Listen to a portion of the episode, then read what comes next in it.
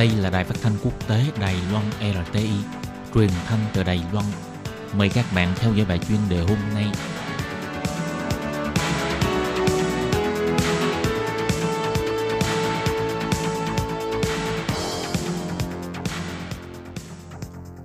Minh Hà xin kính chào quý vị và các bạn. Các bạn thân mến, hôm nay trong 5 phút chuyên đề, Minh Hà mời quý vị theo dõi bài viết nói chuyện thúc đẩy chính sách hướng Nam mới trong lĩnh vực giáo dục, sự góp mặt của nhiều du học sinh nước ngoài đang lặng lẽ làm thay đổi nhà trường Đài Loan.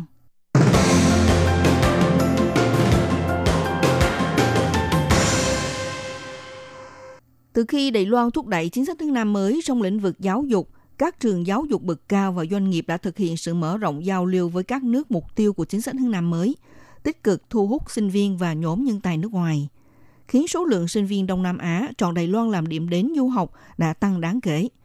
Ngoài ra, cũng góp phần trong việc lặng lẽ làm thay đổi diện mạo của các trường đọc Đài Loan. Trong khu vườn trường không những thiết lập các cơ sở thiết bị phần cứng như phòng cầu nguyện, chứng nhận Hà là dành cho sinh viên Hồi giáo. Ngoài ra còn thu hút nhiều sinh viên Ấn Độ có khả năng toán học giỏi tham gia lớp học tiến sĩ, trở thành một lực lượng hậu thuẫn trong ngành nghiên cứu mũi nhọn của trường đọc Thanh Hoa. Tiếng trống trường vang lên xuất hiện hình ảnh một nhóm nữ sinh viên đội khăn trùm đầu lần lượt bước vào phòng học máy tính. Họ cùng tập trung tinh thần và chăm chú lắng nghe thầy cô giảng dạy. Đến giờ nghỉ trưa, trong trường bắt đầu ồn ào tiếng người, nhưng trong góc kẹt lặng lẽ lại có một đội ngũ xếp hàng nối đuôi nhau.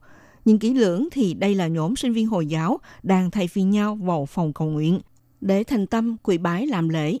Cảnh quan này không phải xảy ra ở các nước Đông Nam Á, mà lại xuất hiện tại khu vườn trường đọc của Đài Loan. Những năm gần đây, trong nhà trường Đài Loan đang vươn lên phong trào hướng Nam mới, trước xu hướng đại học cung lớn hơn cầu và ảnh hưởng của nguy cơ sinh ít con.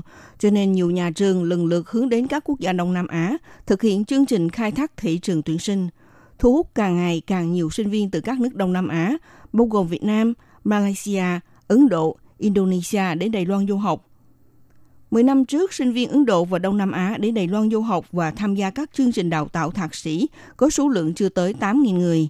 Năm 2017 đã đạt khoảng 25.000 sinh viên, tăng hơn gấp 2 lần. Trong này còn chưa có gộp chung số lượng của sinh viên trao đổi quốc tế và sinh viên tham gia kỳ học ngắn hạn.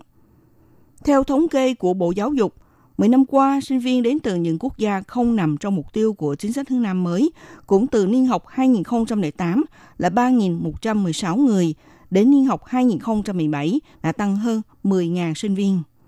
Ngoài ra, trong niên học 2016, tổng số lượng sinh viên Đông Nam Á đến theo học có khoảng 28.000 người. Năm 2017, tăng hơn 38.000 người. Trong một năm đã tăng trưởng 35,7%, vượt hơn Trung Quốc 35.000 sinh viên – và trong các trường đại học Đài Loan không phải toàn là gương mặt của sinh viên người Hoa.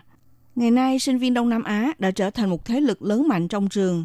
Để chăm sóc nhu cầu của sinh viên Hồi giáo, nhiều nhà trường lần lượt thiết lập phòng cầu nguyện, như trường đọc tư thụ dục đạt đã ở mỗi ký túc xá nam và nữ quy hoạch một phòng cầu nguyện.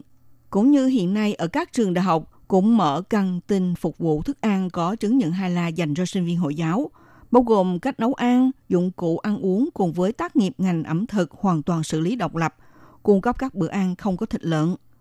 Thông qua những sự thay đổi từng bộ phận như vậy, đã vì nhà trường Đài Loan tiếp thêm sự phong phú đa dạng của phong cách Đông Nam Á, đồng thời cũng làm thay đổi hẳn diện mạo của các trường giáo dục bậc cao của Đài Loan.